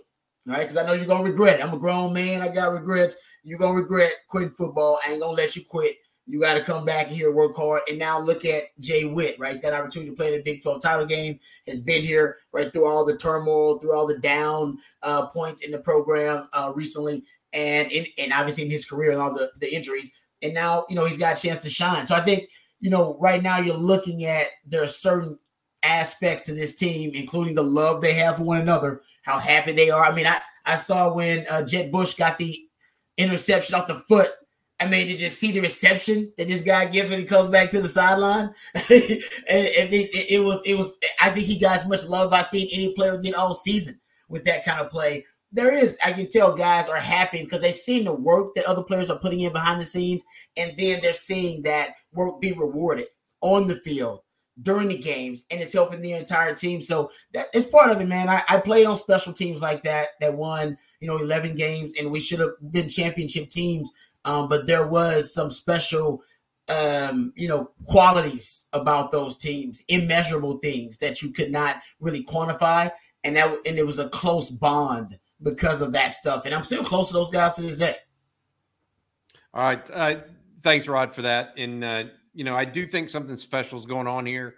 Yeah. Uh, Longhorns are playing for each other and with each other, uh, as well as they've done in a long, long time. It doesn't hurt that they have as much talent or more than they've had in a long, long time as well. So that makes it even better. Uh, let's talk a little bit uh, in a second about the defensive line because I think they deserve some credit uh, again tonight too because they absolutely dominated Tech's offensive line. Uh, but first, in, I want to in pass pro uh, in pass pro. But first, I want to mention this. Uh, some people had asked earlier about Cedric Baxter and his health. Steve Sarkisian said it was a hip pointer, held him out because of a lopsided score, probably a coach's decision more than anything because he got that last. He got that last week against Iowa State. Yep, absolutely. So just keep that in mind. Hey, I do want to ask about the defensive line. Yes, in pass pass rush situations they were dominant. I thought they were dominant in run running situations too, Jerry. But Tahj Brooks is just a really really good back that it right. takes more than one guy to bring him down. Yeah, I mean he bulldozed a couple. He bulldozed Jerrin Thompson one time, guys. Yeah, I mean that that that was a strong run. Uh, so, but but T'Vondre Sweat, we saw him there. Alfred Collins had a nice game. Byron Murphy, uh, his normal self. Ethan Burke getting into coverage one time, as well as coming around the edge. Barryn Sorrell with another strong game. Yep. I mean, you know, you talk about consistency, Rod, and what they've gotten from uh, the consistency from their special teams. I would say the defensive line has probably been the most consistent unit uh, or individual position of any all season, all season yeah. long. No, I totally agree with you. You know, because uh, even though uh, the linebacker group, right early on in the season, there was some uh, some inconsistent play from the linebacker group. Uh, but the D line, I mean, they, especially the interior D line, we haven't had an off game from the best D tackle duo in the league. And it's, it's the best D tackle duo in Texas since Casey Hampton and Shaun Rogers. They're both going to be first team All Big 12 uh, D tackles, and we haven't had two D tackles do that since Casey and Shaun. That's where it starts. It starts with T'Vondre Sweat and Byron Murphy, and they've been they're actually becoming more and more dominant as the season goes on, which is weird to say, strange because usually teams would you know game plan to try to neutralize those players, and I think they are. I think that's just how good they are. that even game plans to neutralize them aren't effective because T'Vondre Sweat's still out there making plays that are draft highlight reel worthy plays. Just impressive. Uh, yeah. they, have been so good all year long, guys. They really have. Uh, they really brought it in a couple games, like the, I, not just tonight, but I, I, go back to that Kansas State game. Oh yeah. I mean, they just totally made Kansas State one dimensional all night or that, all that, honestly that was their best performance of the season because that was QB run game and two different types of running backs. They ran it inside, they ran it wide. They had a they had schemes for all sorts of run plays. Kansas State did, and they they took that away. Yeah, and they totally made Kansas State leave a game plan that's worked for them all season. And Jerry, here's another thing: Texas had its backup quarterback playing too. Yeah. Uh, by the way, Sark did say uh, Malik got injured uh, on a kick return by Keilan Robinson. Uh, that was another injury I wanted to mention, as well as Ryan Watts earlier and did not mention this one from George Lopez. Uh, by the way, when Arch came into the game, people were texting saying Malik's not on the sidelines. Nobody knows what happened, where he is. Since he wasn't a player in the game, the TV telecast never went to it to show, okay, Malik Murphy's walking off to the locker room. I mean, since he wasn't on the field and he got hurt. So nobody in the stands, nobody really knew what was going on. Gotcha. Uh, this one from George Lopez. I like the young DBs we have. Hopefully they oh. uh, stay, I guess. Uh, yeah. Uh, I tell you what, Malik Mah- or Manny Muhammad made a whale of an interception. Oh, yeah. made a good one as well. Uh, Derek Williams laid the wood a couple oh. times. Yeah, Rod, I, you're you're the D, you're the former DB. You like those young guys? Yeah, man. I was excited. All right, let's start with Malik Muhammad's play that he made uh, because I've talked about these guys. There's certain guys, and it, you know what? It actually just opposed to the play uh, Kitan Crawford, the PI. Remember that play? So Keem Crawford, at first, he's he's looking back at the quarterback while playing the receiver, and then just and decides to to change, and he starts playing the receiver and looking at the receiver instead of looking back for the football. And then he ends up being called for the PI, and you can debate whether that was a PI or whether that was a you know strict interpretation of the rules, whatever.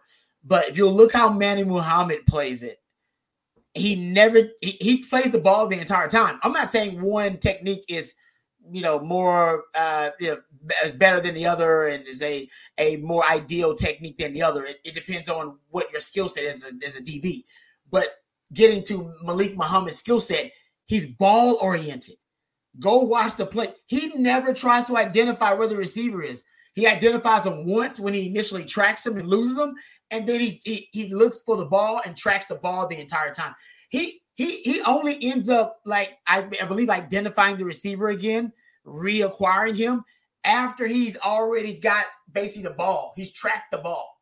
He's going. He's a ball hawk. That's a ball hawk.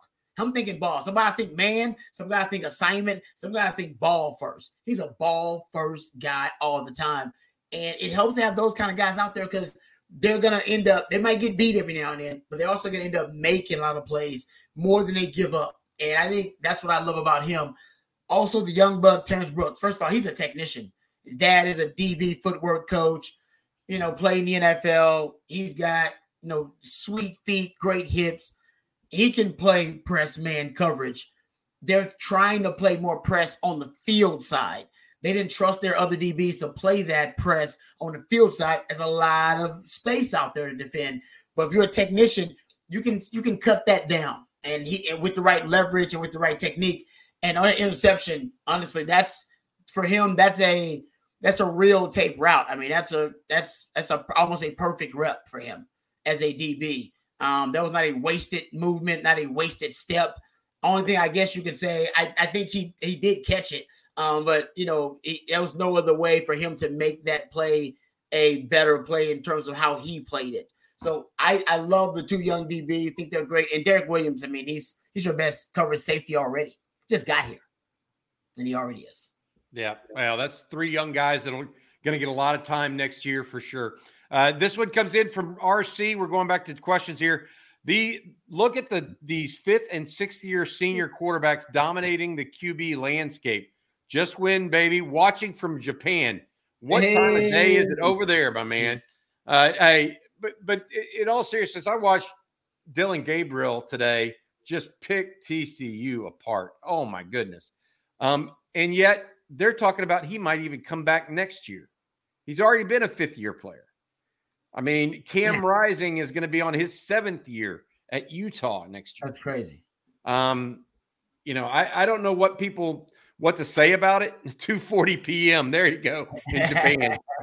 uh, that's crazy. But but my point on this, for, Michael for Penix folks, and Bo Nix next week in the uh, our very old quarterback conference championship game. Yes, Michael Penix, Bo Nix is a great one. Uh, I I just look around and I agree with him. A lot of older quarterbacks right now. After we get out of this COVID year, I think it's going to be a little bit. Uh, right. But, but that's still another year. Jordan Travis was a fifth year guy at FSU. Yeah. yeah. Good point. Yeah, good stuff, guys. All right. Uh, this one from Derek Smith. Uh, we talk about the red zone. When your interior O line is weak, it's going to be hard to score in the red zone. Do y'all agree? I don't know that the look, Hayden Conner's not the best run blocking guy in small space. He's not a mover, he's more of a screener, mm. to your point. Um, I, there, there's some there's some truth in that. I, I think, but I don't think that the entire interior is weak. I don't think Jake Majors and DJ Campbell no. are weak. Uh, so you, you, it's a it's a little bit of a mix there, Derek, in my right. opinion. It's also um, I and I, my man Ian Boyd talks about this on Football Theory, and I think it's a really good uh, theory uh, about why they struggle in the red zone. Combination of interior offensive line inconsistency, inadequacy, whatever you want to say, but also Quinn's uh, inefficiency once he gets deeper into progressions. And in the red zone, those those progressions have to come even quicker. You got to process even faster, right? Because the, the space is so condensed And the windows, he's a first read, first window thrower. The windows are smaller. The windows are smaller for those first window throws, and your progressions have to be even quicker. And for him, that's so that throws off the passing game. The running game is thrown off because of the interior offensive line push or lack thereof.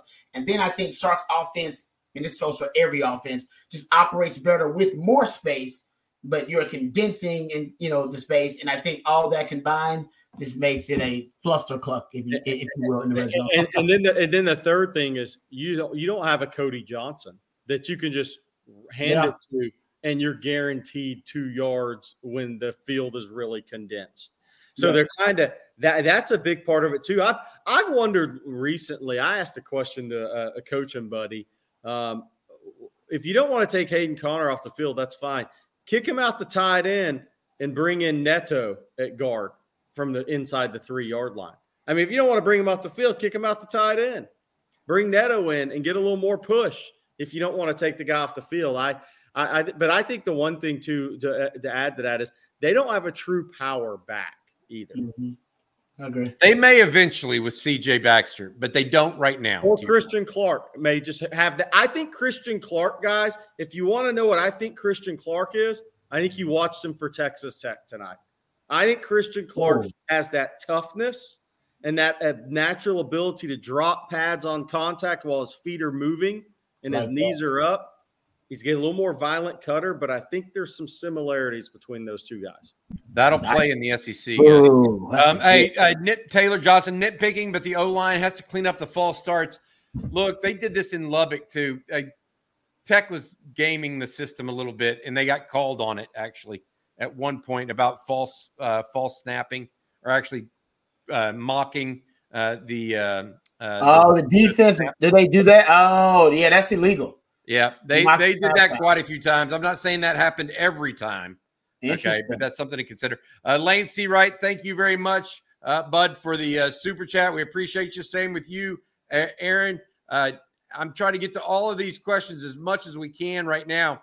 Um, this one's going to go from uh, Jordan Baker. Uh, this season has been the definition of football: close wins, blowout wins, tough losses. Singular right now, Jordan. Tough uh, injuries, people stepping up, and the coaching has even too. Uh, what what do you think about uh, this? We've seen we've run the gamut this year. He's right. Yeah, Um, we've seen all kinds of different uh, Texas teams. We've seen a team that looked like they were, you know, on cloud nine in Tuscaloosa.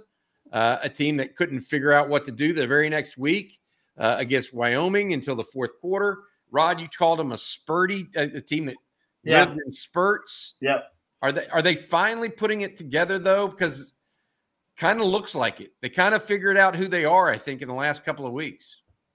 That would be, you know what? And, and the crazy thing about that would be they've actually, you know, had, had sustained some losses, right? Jonathan Brooks went down, and you thought that would have been something that would have been devastating, but it also may have kind of helped them forge this this identity. And I think what Sark ultimately wants, and I'll give, I think this is what you know the last two games that I think Sark is really happy about. He wants to close teams out with the running game. He wants to finish teams with the run game.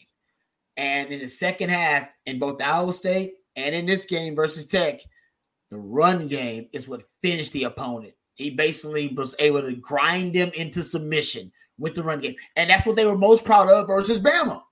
That you went into Tuscaloosa Yep.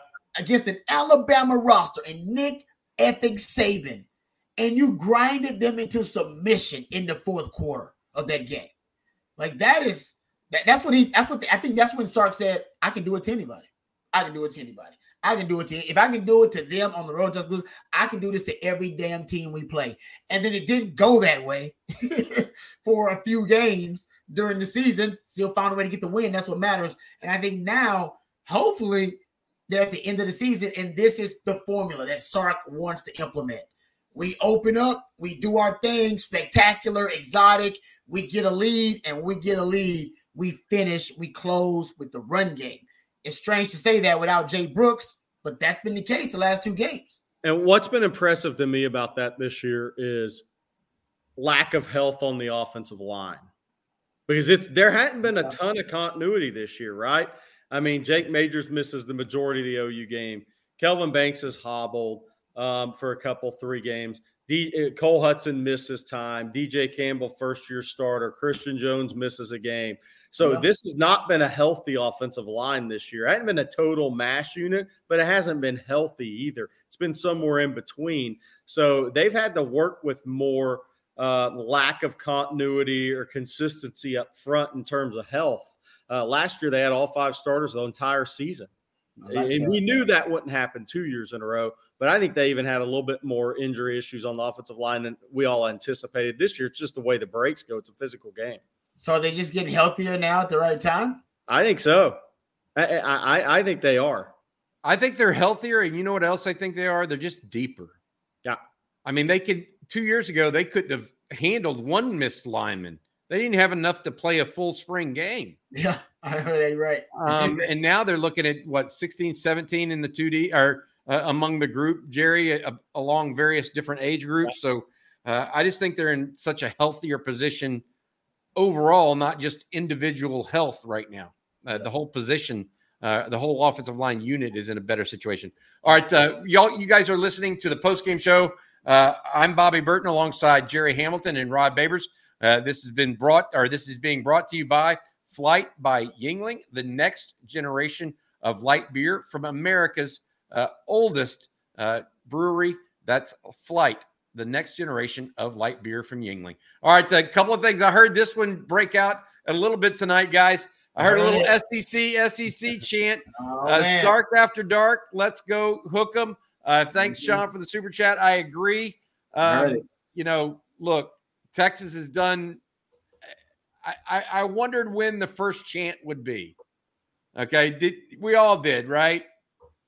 Yeah, it felt appropriate, did it not? Yeah, it was. It was more of a. I think it's more of a middle finger to Brett Yormark. And yes, yeah. Yes. So it was more yeah. of an insult to the Big Twelve than pride in the SEC. I think you know. I think a lot of people. I'm sure Texas will have pride in the SEC, their new home, but it was more of a fu Big Twelve. Absolutely. Yes. Um, hey, this one comes from Sean Roberts. I love how hard Keilan Robinson plays when he's in culture. Got a touch, got two touchdowns on senior night. Yeah. Don't forget that he got that behind the scrimmage pass. They call end up calling it a run as a, a lateral from Quinn. Uh, do we think he has an NFL future as a special teams oh, ace? Man, what, what, do you think? What do you, do you guys think that that's even possible for him? He's not real big. Not, not, not necessarily as a return guy, but as a coverage guy. I mean, can he be? Uh, I don't want to rule it out because Sark has said he thinks he can be. Um, what if he? I, what if he plays for somebody? I'm going to just put it out there, but what if he plays for somebody specializes in getting people in space, and he can be a boutique player for like the Dolphins? I'm just, I'm just putting that out there. No, they, I mean, you're talking about a, a, guy that he fetishizes speed, right? Much like Sark, right? right? Fetishize and use a lot of pre-snap motion, just like Sark. Um, so I'm not I'm not opposed to that. I, I think it, will be tough because of the the devaluation of the running back position overall. There'll just be other guys that that, like Keilan Robinson. Think about there are guys who are now some of the best players in college football at the running back position, and they're going to be relegated to what Keilan Robinson is in Sark's offense in the league. like yeah. right now, they're like elite players in college football. So what is Keilan Robinson going to be? But if he, in, in terms of special teams, I think he can be a special teams ace. He really can. Problem is, he should have been in Rod B's time. All right, when Rod B went to the NFL, when you can make a, a living out of it, you can do it these days, but it's a lot tougher because they just don't emphasize the kicking game the way they used to. The kicking game is dying in the NFL, slowly but surely fewer returns period for explosive players like Keilan Robinson, um, and fewer kicks being returned. Main teams don't emphasize coverage units like they used to. You needed coverage aces back in the day. You make you had to make sure, like, oh man, they're returning a ton of punts. I got to make sure that you know the guys that are going down to cover them that they are elite players, elite athleticism with elite speed. Um, I was a great gunner. I mean, honestly, one of the reasons I stayed on my roster in Detroit is because I was an awesome gunner.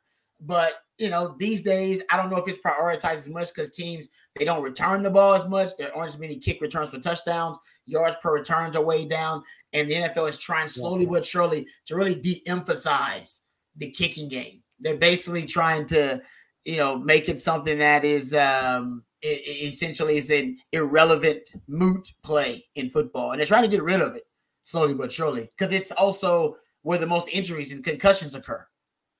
So they don't like that either. Yeah, I, I can I can understand that, and that makes sense. I hadn't thought about it because I mean now it used to be just a couple of punters in the NFL would bomb punts. Now every single one of them seems like they can bomb it. Yeah. Yep. Uh, yeah.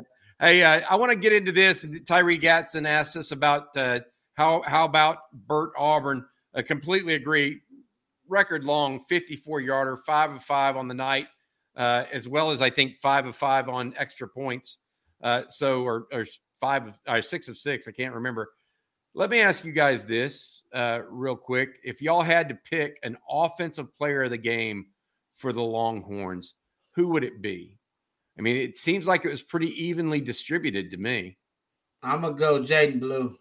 I'm Jaydon Blue. I'm going Blue. What about you, Jerry? Offensive player of the game. Um, I'm trying to think. Uh, probably, probably Bird over Bert Auburn over Blue slightly. Yeah. Okay. Auburn was awesome. Yeah, I, I just offense, not special teams. I would go. I would go Jaydon Blue as well. I hadn't really thought about him because, you know, I didn't watch him the last quarter and a half. They just basically took him out and they handed did. it over to Savion Red and uh, Trey Wisner.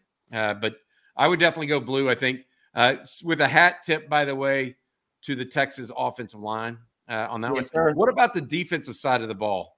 Um, Jaylan Ford, T'Vondre Sweat, Alfred Collins. Jalen Jaylan Ford had a great game if he had picked off that pass in the fourth quarter. Yeah, great game. Yeah, it could have went to the house too. He might yes. have had a little house call on that one. Yes. Yeah, I'm going to go with Jaylan Ford uh, probably because I think the the defensive line was none of them like actually stood out above the others. They were all good tonight, if that makes sense. Yeah.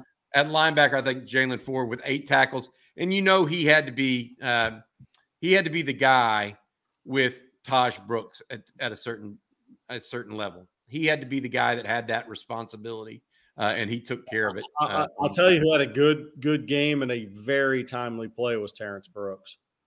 That was a very timely interception right after the Texas interception. Yes, yeah, no right. doubt.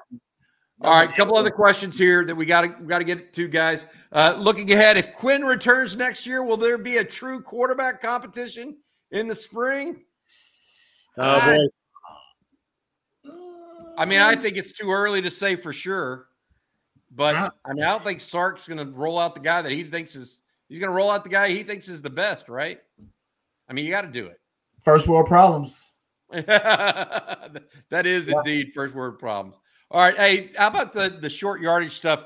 What about adopting the rugby tush push that the Philadelphia Eagles have utilized so well? Uh, can we adopt this successfully for the red zone? Maybe, but not with Quinn Ewers at quarterback. No.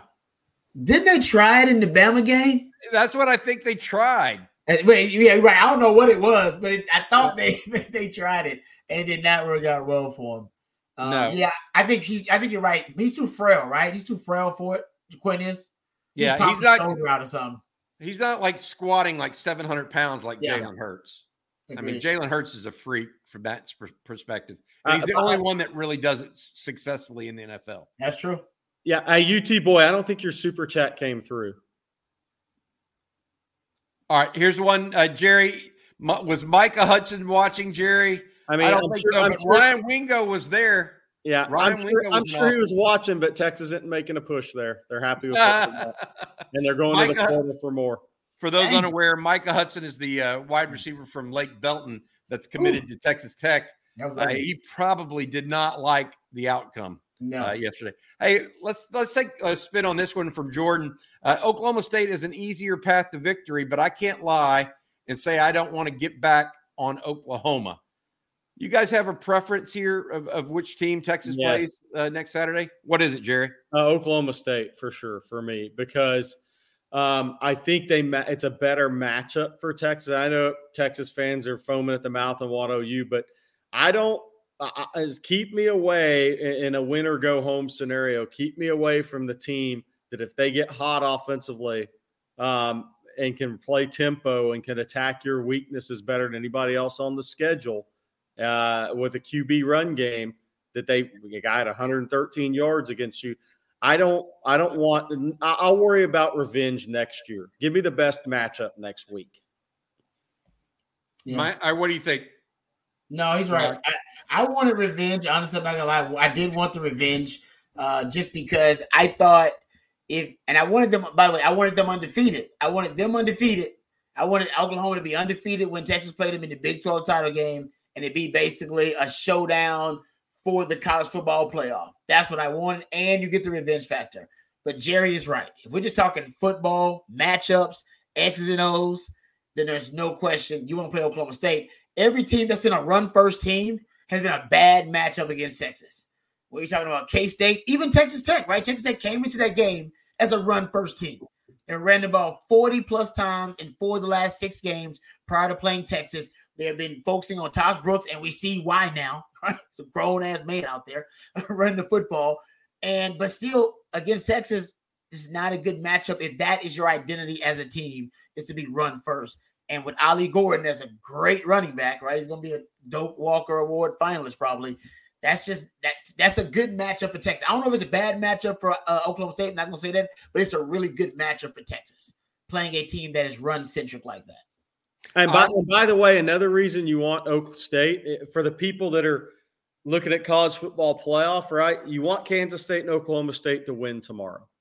Um, then you want a chance you know, to beat Oklahoma State, right? I mean, because Oklahoma State beat OU, Kansas, and Kansas State. That'll be talked about all week. Is hey, Oklahoma State, man, let's talk about Oklahoma State. They beat OU, Oklahoma State, and Kansas State. All right. Uh, now they got Texas. Okay, well, Texas knocks beats them. I mean, it, that that to me, it's a better matchup for Texas.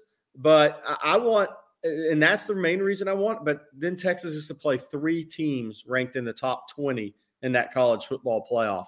Go go to and and and not just in conference play. Okay. Then you have Alabama. If you beat Oak State next week, you've gone three and one against teams ranked in the top 20 in the college football playoff. Yep. I'm going to say this. I want Texas to play Oklahoma State, uh, and it does deal with matchups, and it has to deal with that. And I'll say this there's only one aspect of any team in the Big 12 that really concerns me. Okay and that's Oklahoma's offense. When they're hot, they're as good as you can get and they can beat you. And that's what we saw in Dallas. When they're not, yeah, Texas can win.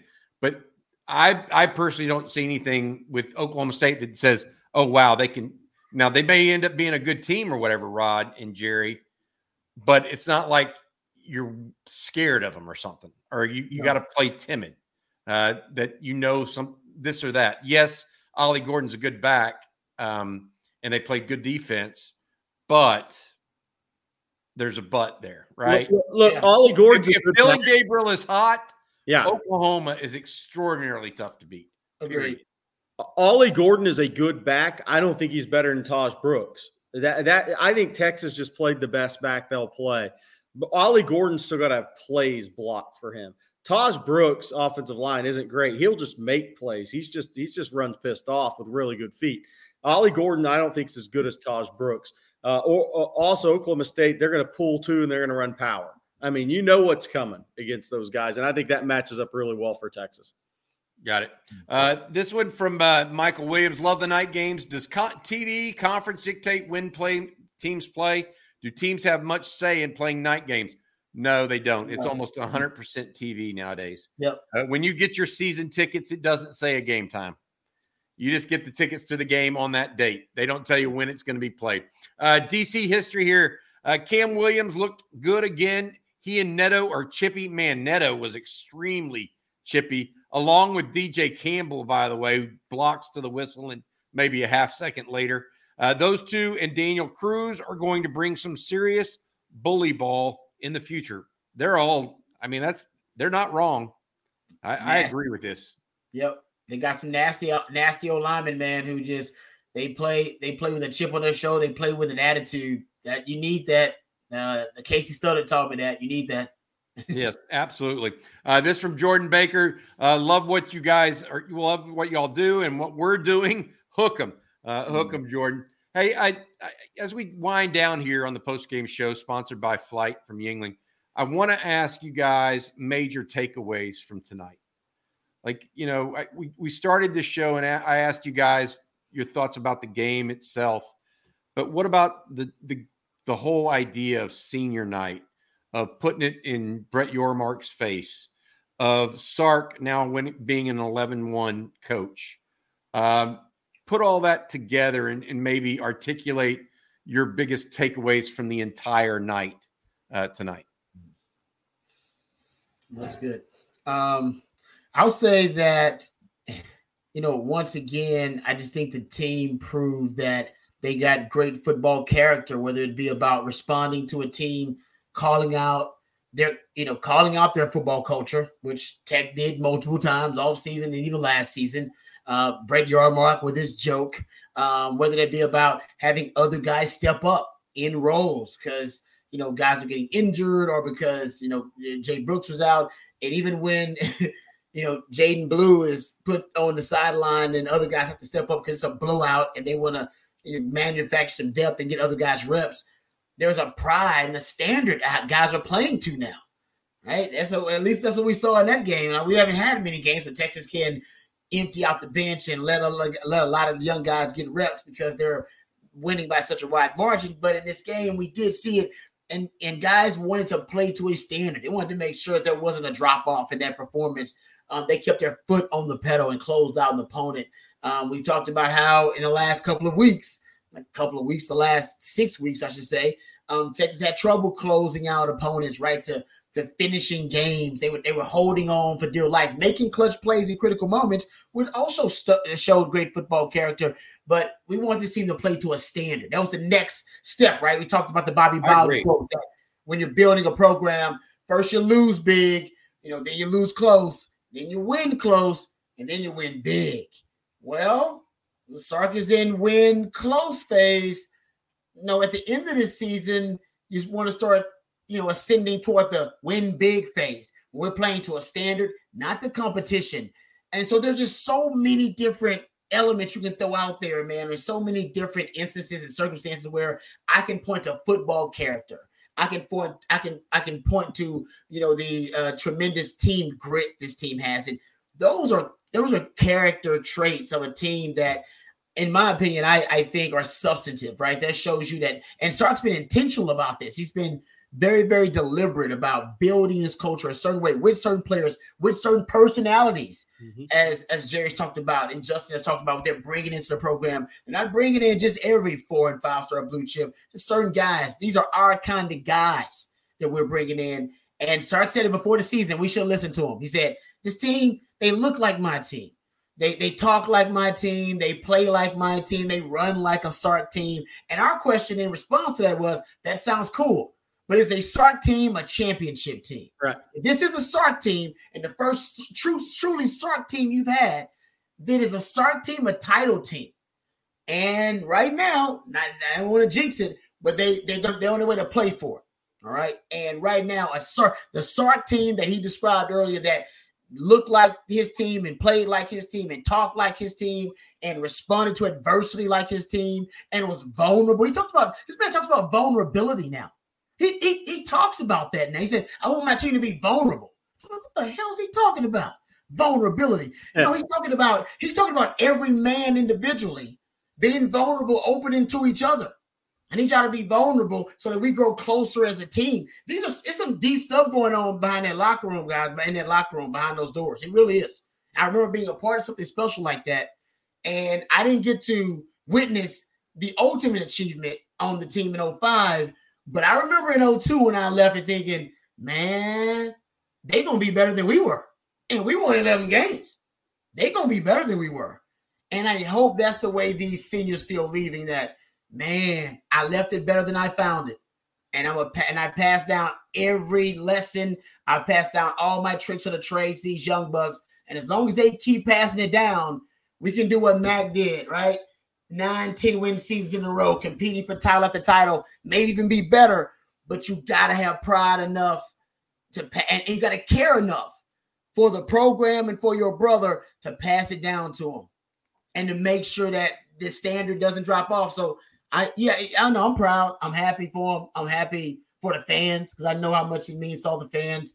And I'm glad that these guys now finally knows they finally know and understand what this program means to so many people. And they play like that now. They play like it, it matters to millions of people around the world because it does. I learned that it does. We know that it it matters to to a lot of people, and they play with that kind of pride, man. They do. I want to add something that Jerry brought up in the pregame that we were talking about, or actually during the watch with us. David Gbenda mm. cried pre- pregame because he's his last game. Uh, you talk about football character, you talk about things, special things going on behind the scenes. That that's indicative of that sort of thing, Rod. Yep, I, I really believe that. So thanks for that, uh, Jerry. What about you? Your your big takeaway for for uh, tonight? I my big takeaway. Uh, Rod said everything great. My big takeaway was the crowd, the environment, that uh, CDC's built um, and, and, UT's built around Bevo Boulevard. I thought it was full exposure tonight. And, and, I think it shows what this program can be moving towards the SEC. Uh, because look, it, it's a it's a fan based conference with a lot of talent. Mm-hmm. And Texas is moving to a fan based, crazed conference with a lot of talent on its own roster and more on the way. I think this shows. I mean, I was sitting there thinking about this game tonight and say, man, Florida and Georgia are playing in Austin next year. I mean, what Texas fans have in front of them in the SEC is going to be so much fun. I mean, yeah, traveling to Ames, it was great to go watch a win. Where would you rather go? Would you rather go play at Florida next year in two years? I mean, would you rather go play at LSU? Everything that's in front of the Texas fan base, from the team, from the player development to the roster build for Sark and the staff, to what you have in front of you with the fans and the SEC, the venues, the future of all sports in the SEC. But we're talking football here. Future of football in the SEC. I mean, you're moving to the best conference, mm-hmm. and you're going to have the rivalry back with Texas A&M next year. That's been missing. It's led kids to leave this state. I firmly believe that helped push kids out of state because that game wasn't played.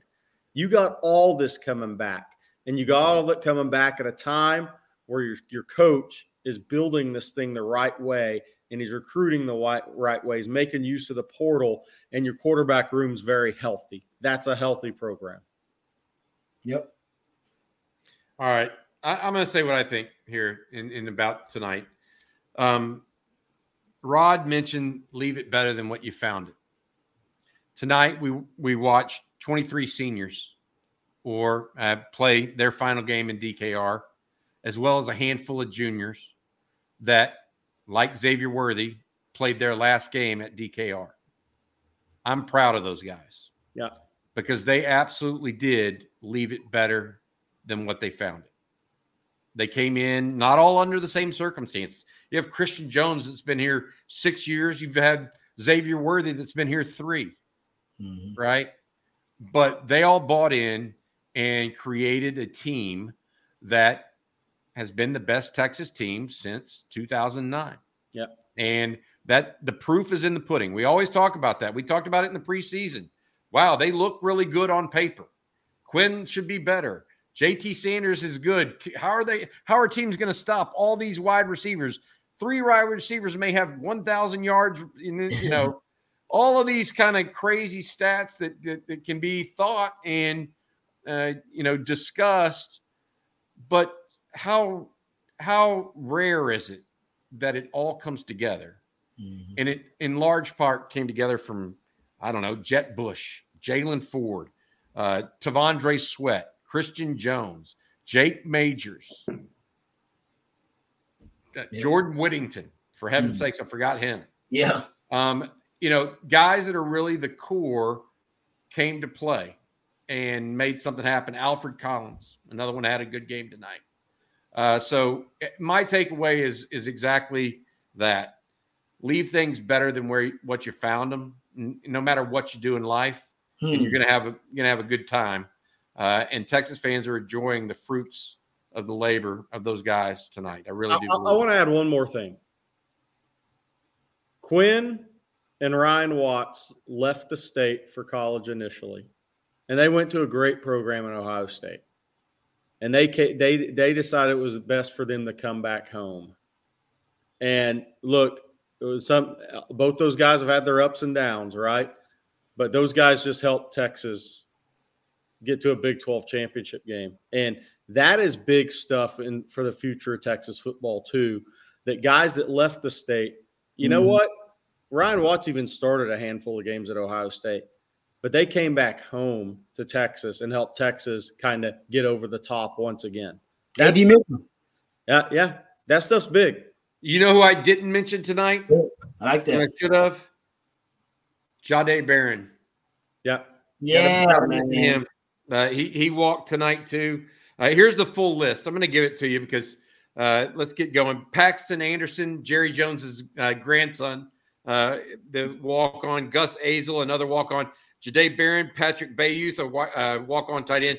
Jett Bush, Trill Carter, Alfred Collins, Keaton Crawford, Jaylan Ford, David Gbenda, Sawyer Goram-Welch, Christian Jones, Tannehill Love, Gabe Lozano, Jake Majors, Hmm. uh, Byron Murphy, Keilan Hmm. Robinson, Ryan Sanborn, Hmm. T'Vondre Sweat, Jaron Thompson, Ryan Watts, Jordan Whittington. I'm going to leave it the last one with this Peter Mpagi, young man uh, from uh, Richmond, Texas, that had a heart transplant. yeah.